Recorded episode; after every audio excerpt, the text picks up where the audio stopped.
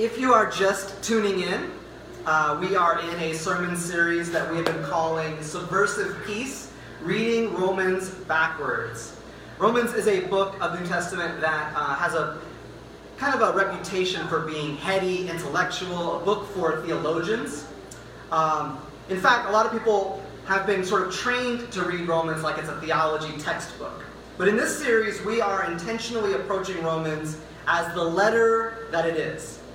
And in particular, as a letter written to a group of house churches in the city of Rome in the middle of the first century who were deeply divided socio-economically, culturally, and ethnically. I'm convinced that Paul's desire for the diverse disciples of Rome to be united in Christ is the context for the entire letter, every passage. Romans isn't about abstract theoretical theology, it's about lived theology, a way of life. So rather than beginning in the, the first few chapters, which a lot of people are conditioned to read as a general, systematic type of theology, we have begun in the back of the letter, and we are working our way forward. Um, this is where the local church context is most obviously seen in the letter, and so that's why we have started there. This week we have made our way to a very famous passage of Romans, a portion that has a checkered history. So today's message comes with a bit of a warning. Those who know me know that I am not usually one to shy away from controversy. Uh, and in fact, I believe that a healthy community is the type of community in which no subject is off limits. In fact, I think that's the kind of community that Paul is trying to cultivate with this letter. As sisters and brothers in Christ, who derive our primary identity from that participation in Christ, we should be able to talk about subjects on which we will likely disagree. That's okay. Um, you don't have to agree with me on my perspective on Romans 13. As I like to say, you're entitled to be wrong. That, that's okay. Um, but seriously, in some communities, disagreeing with a pastor is like sinful. And that's not the case here. I'm not God. I have been wrong before in my life, that one time, and I'll probably be wrong again at some point again in my life in the future. But uh, you don't have to agree with me. You, all I ask is that you open yourself up to think critically this morning. You might rethink some things about what you've previously believed, and it's okay to rethink some things, right? Like, we don't have to die with the same beliefs that we were handed in Sunday school when we were eight. Amen? Amen. so, as a part of today's warning, uh, I don't want you to be caught off guard. I'm going to show a video clip, uh, which is a montage of three clips, um, that has some politicians and some spokespersons who all happen to be of one particular political party. That's not because I'm trying to bash this party or because I'm a member of another party. Um, and it, it, kind of it kind of troubles me that I have to say this, but I'm not a Republican or a Democrat. I am literally registered as an independent, so I, I don't have skin in this game. But I will say this: my political allegiance is really, really clear. My allegiance is to Jesus, not a donkey or a elephant or whatever else comes along. My political allegiance is to Jesus, the kingdom of God, to the global, multi ethnic, historic body of Christ, and to the most vulnerable members of society. That's where my political allegiance lies. So, but I also have to say that that doesn't mean I get to opt out of politics. That's a luxury and a privilege that I don't allow myself. Instead, I believe that following Jesus means that we have to enter the fray of politics because we are called to love our neighbors. And because justice is what love looks like in public. So allow me to set up this montage of clips before I show it to you. Here's what's going on. Back in the spring of 2018, the United States government began to implement an immigration policy called zero tolerance at the southern border with Mexico. One of the highly controversial aspects of this policy was separating children from their parents as a deterrent for, for people seeking asylum in the United States. And this family separation policy also didn't include any measures to reunite children with their parents. So, literally, thousands of children basically got lost in the shuffle. So, as you might expect, some people were upset. And a lot of those people were people of faith. Even evangelical leaders spoke out and publicly denounced this policy. And this resulted in some politicians attempting to justify this policy by using the Bible. And that's what you're going to see in at least two of these three clips. So let's show the video. I thought I'd take a little bit of digression here to uh, discuss some concerns raised by our church friends about separation of families. Many of the criticisms raised in recent days are not fair, not logical, and some are contrary to plain law. First, illegal entry into the United States is a crime. It should be, it must be, if you're going to have a legal system and have any limits whatsoever. Persons who violate the law of our nation are subject to prosecution. If you violate the law, you subject yourself to prosecution. And I would cite you to the Apostle Paul and his clear and wise command in Romans uh, 13 to obey the laws of the government because God has ordained, ordained the government for his purposes. Orderly and lawful processes are good in themselves. Consistent, fair application of law is in itself a good and moral thing, and that protects the weak. It protects the law. Say in the Bible that it's moral uh, to take children away from their mothers. Uh, I'm not aware of the Attorney General's comments or uh, what he would be referencing. Uh, I can say that uh, it is very biblical to enforce the law. Uh, that is actually repeated a number of times throughout the Bible. However, this. Uh, hold on, Jim, if you'll let me finish. again, I'm not going to comment on the attorney's specific comments that I haven't seen. It's in the Bible to That's not the what I said, and I, I know it's hard for you to understand, um, even short sentences, I guess, but, and please don't take my words out of context, but the separation of illegal fam, alien families is the product of the same legal loopholes that Democrats refuse to close, and these laws are the same that have been on the books for over a decade, and the president is simply enforcing them. Policy to take children away from their parents. Uh, Can you It's a imagine the moral horror that these children must be going enforce the through when they come across the border Jim. and they're with their parents, and then suddenly they're pulled away from their parents? Why is the government doing this? Because it's the law, and that's what the law states. It doesn't have to be And the You law, guys don't have to do that. It's- it's- it's you're your right, it doesn't have to be the law in the, So I got I have so many questions I wanted to get to, and I'm running out of time. But uh, just quickly, a couple of things we talked about on this show this year: killing Bin Laden. Yeah. You know, uh, I always said I'm okay with it because I'm not a Christian, so I'm okay with Yeah. shooting my enemies in the face. Yeah.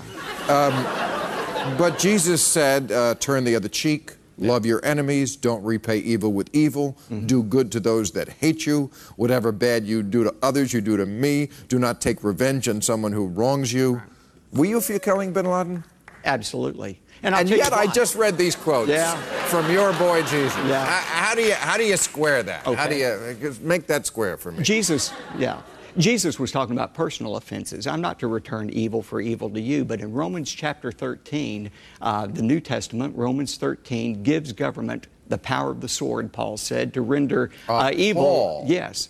Paul's not Jesus, though, is he? His, wor- his words are just as authoritative as the Lord Jesus Christ. It's Where- all the New Testament. What? It's all God's Word. Wait, wait, wait. But honestly, what? Why? Absolutely. Why does a? Why does Paul? Mm-hmm. Why is his word equal to the man himself? Because it's in the same book. Oh. Uh, all right, come back because I have 20 more questions for you. I thank Well, you you, had for me doing back. this. I'd love to. I- Thank you. anytime. Thank you so much, Bill. All right, give a hand to the Thank pastor. Pastor Justice. I appreciate it. All right, let's meet our panel. For those who may be listening to this later, or uh, those who might not be familiar, that was uh, former Attorney General Jeff Sessions, uh, former Sec- uh, Press Secretary Sarah Huckabee Sanders, and pastor of First Baptist Dallas, uh, Dr. Robert Jeffress. Now, while Sessions and Jeffress specifically cited Romans 13, in fairness, Sarah Sanders didn't specifically cite uh, Romans 13. Nevertheless, she said it's very biblical to enforce the law, and one has to wonder where would you go to support that view? and a lot of people would point to Romans 13. So um, I don't really think you have to be a Bible scholar to recognize uh, the mistakes that they made in, this, in these clips. You don't really have to be a professional minister to understand that justifying the enforcing of questionable laws, or in this case, family separation, morally outrageous laws, um, is an abuse of the Bible. I don't think you have to be a historian to know that the Bible, and Romans 13 in particular, can be and have been used to justify some of the worst atrocities in human history. Uh, everything from Nazism in Germany uh, to apartheid in South Africa to chattel, chattel slavery in the Americas was all justified by pointing to Romans chapter 13. And I'm going to be perfectly honest with you here. Here's a little bit of bearing my soul. If I were convinced personally that there was a passage in the Bible that justified human atrocities like these, like, like the Holocaust and like, like transatlantic slave, slave trade, I would condemn the Bible. That's what I would do. I would say, well, the Bible's wrong. Uh, thankfully, I don't have to do that this morning. The problems that we saw in these clips and the, the way that this passage has been um, interpreted, that's the problem. The interpretation of this passage and its application are the problem. And let me just add this, in case anyone hearing this uh, thinks I'm picking on conservatives. Let me say with absolute clarity misinterpreting the Bible is not just a conservative problem, it is also a progressive problem. I have witnessed uh, people across the entire political spectrum quote the Bible out of context and use it to support their policies. And it's wrong no matter who does it. So don't hear me as picking on conservatives. Uh, hermeneutics is that big word that I sometimes use that means biblical interpretation. And hermeneutics really, really matters. People in authority citing proof texts of the Bible to attempt to justify unjust laws has very real, very dire consequences. So today we're going to look at this very famous passage, very often abused passage, and we're going to learn some good hermeneutics so we can interpret and apply this passage well. Does that sound good? All right. Before we dive into the text, I have a custom of praying for the Holy Spirit's illumination. And I also want to point out that I'll be reading not not starting in verse uh, in chapter 13. I'm going to start in verse 9 of chapter 12 and read all the way to verse 10 of chapter 13. And the reason why I'm doing that is because those passages before and after Romans 13, 1 through 7, are the immediate literary context of our passage for this morning. And context matters. You know how in real estate, the most important principle is location, location, location? In hermeneutics, the most important principle is context, context, context, okay? So, oh, one more thing. Not to belabor the point, but when we read the Bible in our modern translations, we are often accustomed to seeing chapter divisions and verse numbers. But we should all be aware that these chapter divisions and verse numbers were not in the original writings. Y'all know that, right? They were added over a thousand years later and at different points. So the first recipients of the letter to the Romans uh, did not know what Romans 13 was. They just knew that Paul was talking about things in a flow of thought. So let's pray. Holy Spirit of God, we need your help to interpret and to apply the scriptures well in our lives. You are the giver of wisdom. You shine your light of illumination on the scriptures and illuminate them to our hearts and to our minds. We invite you here today. We invite you into this message. We invite you into this space. We invite you into our hearts, into our minds. Help us to see what you would want us to see. Give us uh, a new way of viewing this passage, Lord. We pray that you would uh, open up the scriptures to us, to our understanding this morning. And we pray that you would help us to live them out in a faithful way, a way that is faithful to the Lord Jesus Christ. And all God's people said, Amen. Amen. If you have a translation of the Bible, you're welcome to turn uh, in it to chapter 12 of Romans. Otherwise, you can follow along on the screens behind me. I'm going to be reading from the New Revised Standard Version. Chapter 12, starting verse 9. Let love be genuine.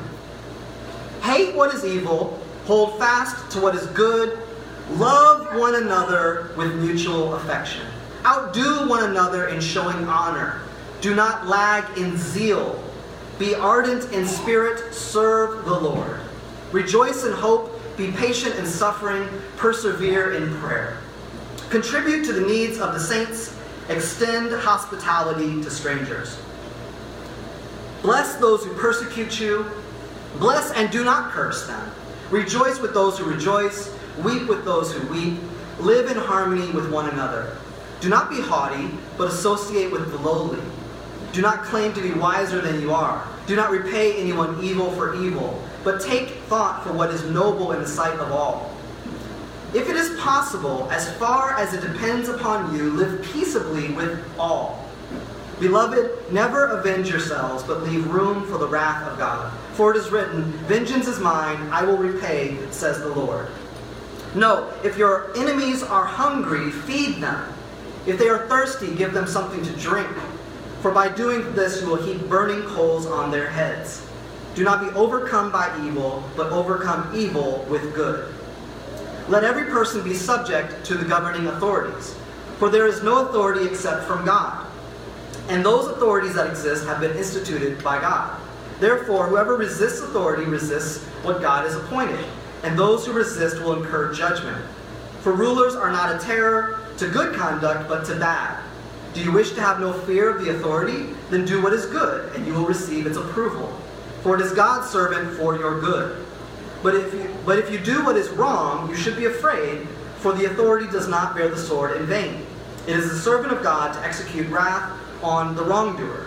Therefore, one must be subject, not only because of wrath, but also because of conscience. For the same reason, you also pay taxes, for the authorities are God's servants busy with this very thing. Pay to all what is due them taxes to whom taxes are due, revenue to whom revenue is due, respect to whom respect is due, and honor to whom honor is due.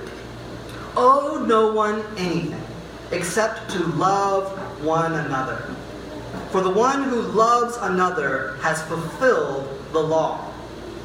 The commandments you shall not commit adultery, you shall not murder, you shall not steal, you shall not covet, and any other commandment are summed up in this word love your neighbor as yourself. Love does no wrong to a neighbor. Therefore, love is the fulfilling of the law. The word of the Lord. So, um, to me, it's astonishingly how different Romans 13, verses 1 through 7 reads when you read it in context.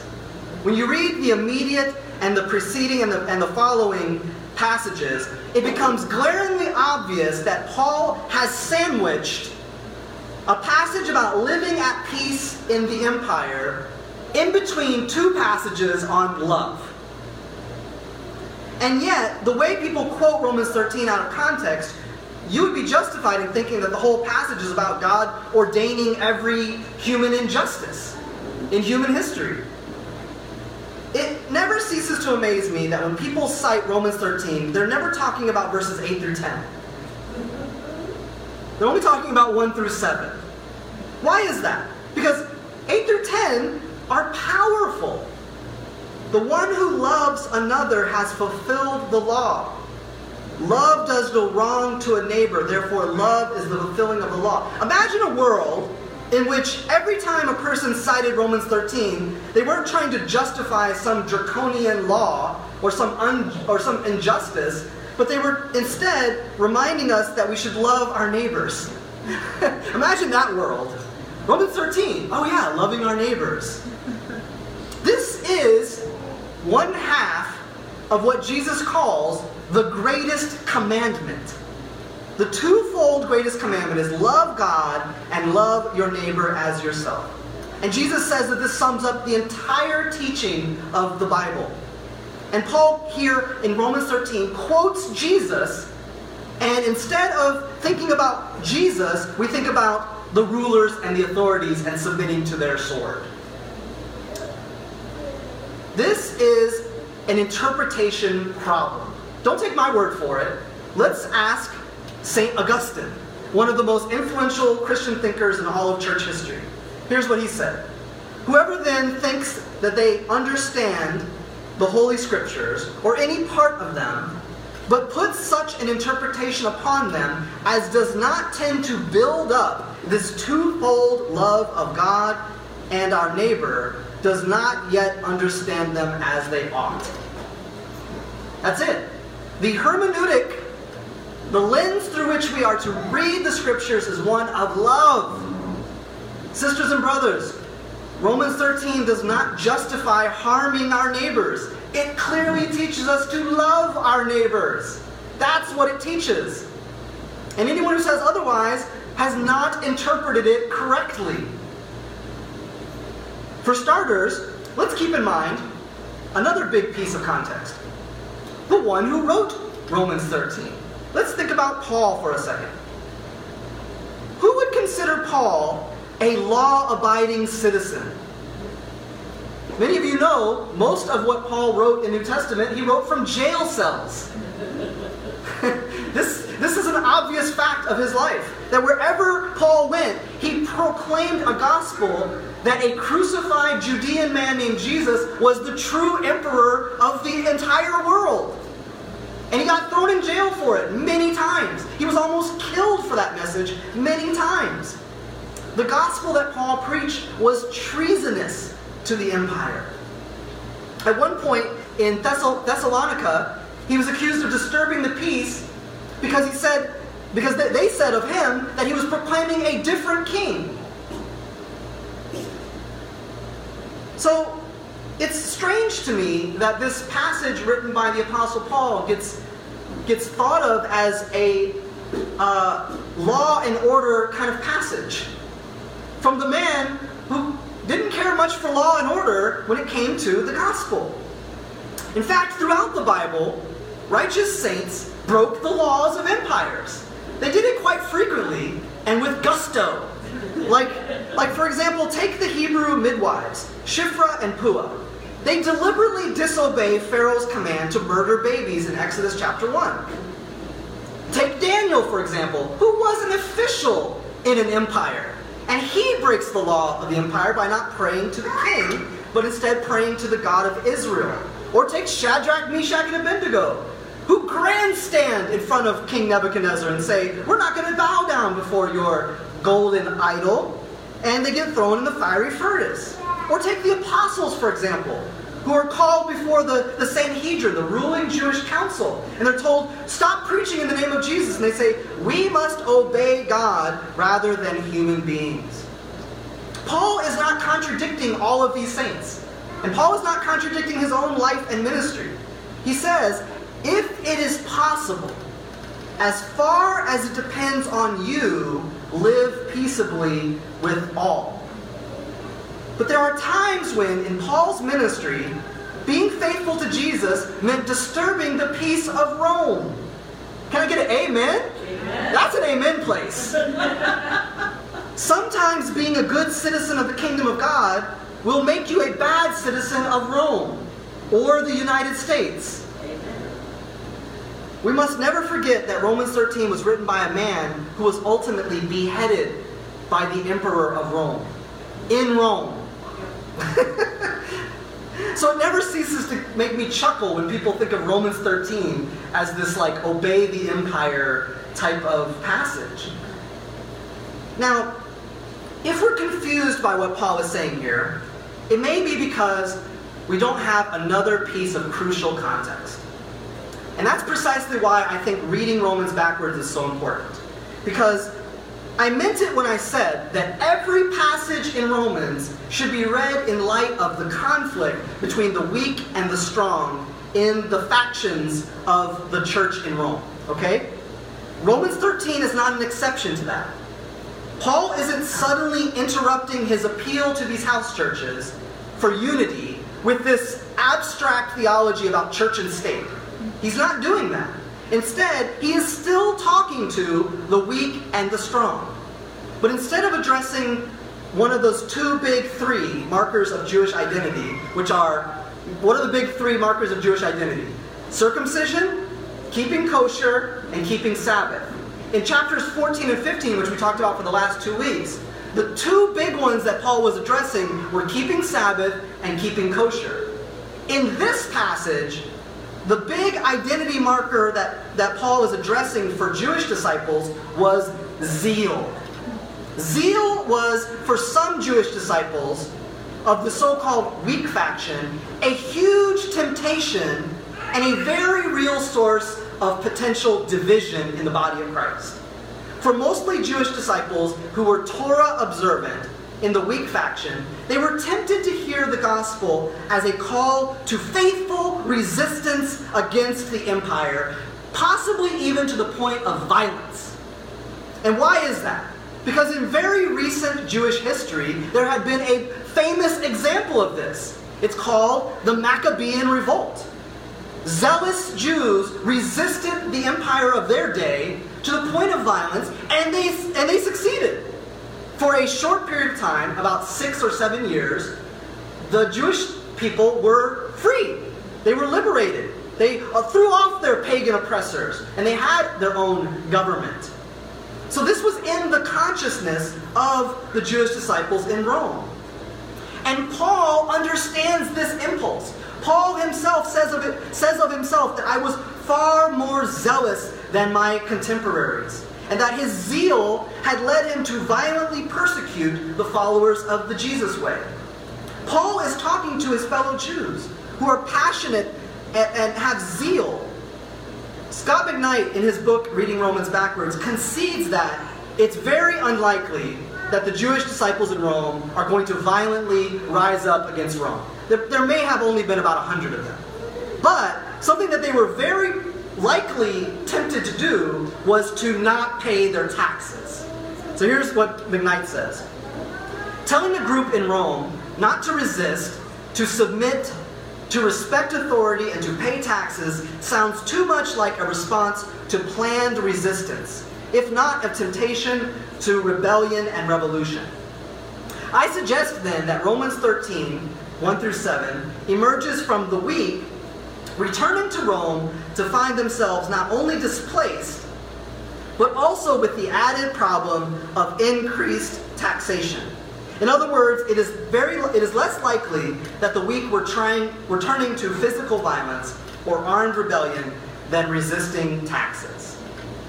So here we can see that the unity of the body of Christ is still Paul's primary concern, even in this passage, which is often thought of to be about governments and states and the relationship between church and state. Rather than the house churches being divided over food customs like they were in 14 and 15, in 13, they're divided over the identity markers of their political allegiances. Now we can begin to see how this passage fits into the broader context. And now we can begin to piece together an application for our own lives today. Paul's passion for the unity of the body of Christ wasn't born out of an anxious conflict avoidance. Paul was passionate about the unity of the body of Christ because it's the public witness of the truth of the gospel. And he also saw that the weak in Rome had a legitimate desire to honor God with their zeal. But you and I both know this that you can have zeal without wisdom, right? You need zeal and wisdom. Here, Paul is calling upon the weak to exercise their zeal within the context of wisdom. And that is why I think that Paul prefaces his comments about submitting to the empire with a passage about the transformation of zeal into love, honor, and hospitality. Well, I, th- I think what Paul is doing here in this passage is pointing us back to the centrality of Christ's love to unify us as one new family in Christ. Listen to these words again. Let love be genuine. Hate what is evil, hold fast to what is good. Love one another with mutual affection. Outdo one another in showing honor. Do not lag in zeal. Be ardent in spirit. Serve the Lord. How? Rejoice in hope. Be patient in suffering. Persevere in prayer. Contribute to the needs of the saints. Extend hospitality to strangers. Today in the United States, we live in a highly divisive time. And the body of Christ, if you hadn't noticed, is fractured. Paul's transformation of zeal into love, honor, and hospitality, it challenges you and me. It challenges us right here where we live today. Our primary identities should be derived from our participation in Christ, but we are often tempted to derive our identities from our political parties, or from our political positions, or our political opinions. And so, what Paul is doing here is reminding us to come back to the practical ways that we love one another in community. Imagine if the church in America wasn't known as a voting bloc. Imagine if the church in America was rather known as a place where you could be loved and known personally before you are subjected to a political litmus test. Wouldn't that be amazing? But many churches are step foot inside a church and it's what is your opinion about X? What is your opinion about Y? Oh, you have a different opinion? You should see a different church. I'm not naive enough to believe that those of us who call this church home are going to ever agree 100% on politics. And, quite the opposite, I don't want you to. I, I prefer that we have a diversity of opinions. But this passage isn't about creating uniformity of political opinions, it's about creating community. The type of community that Paul is passionate about is one where the love of Christ is formed in the midst of diversity. That's what he's passionate about. How awesome would it be if the body of Christ refused to get swept up into divisive political partisanship? Wouldn't that be awesome? How awesome would it be if our zeal was transformed into practical ways that we love one another? I believe that if we are faithfully applying Paul's wisdom here, that the church would have a powerful witness in the United States in today in today's world. But I also think that we should be careful to avoid the mistake of not thinking that this has anything to do with politics. This does have something to do with politics. The greatest commandment, loving our neighbors as ourselves, should help us think about how we analyze our political views in America. Paul and the Roman disciples didn't live in a representative democracy. They didn't get a say in their government, and they didn't they weren't able to elect lawmakers who represented their values. We do. And so I think that we have to be a little bit creative when we apply this passage. When we submit to our governing authorities, part of that governing authority are people that we elected. Policies that we approved of or don't approve of. So here's an example that I came across this week that got me thinking about this. The current administration has proposed dropping the number of refugees admitted into the United States down to 18,000 next year. And we are at a point in world history when there's an unprecedented amount of, of refugees around the world. There are close to 26 million refugees in the world today. So that 18,000 number is 0.0007% of the world's refugees. Matthew Soerens is the director of church mobilization for World Relief, and this is what he said on, on Twitter. He said, To be clear, no one has ever contemplated the United States welcoming all of the world's refugees. Presidents George W. Bush and Obama set ceilings that allowed us to take roughly one half of 1% of the global refugee population, between 70,000 and 110,000. But that was four or five times more than what we will take next year. He also wrote this Refugees who cannot go home simply have no safe place to go. In a world that is as connected as our world is today, we have neighbors around the globe and we have international neighbors next door. As we attempt to apply the wisdom of this passage, I think that we should evaluate whether or not love of neighbor is being reflected in the policies we support. We should be disgusted when babies are taken away from their mothers and their fathers in our name. And we should be upset when politicians are citing Romans 13 to do so. And we should be practicing hospitality for those who are fleeing war zones or disasters. The next time we think about Romans 13, here are the three questions I want us to contemplate. I want us to think about how are we pressing into our shared identity in Christ over and against any partisan political identities that could divide us. Number two, how is our zeal being transformed into love, honor, and hospitality?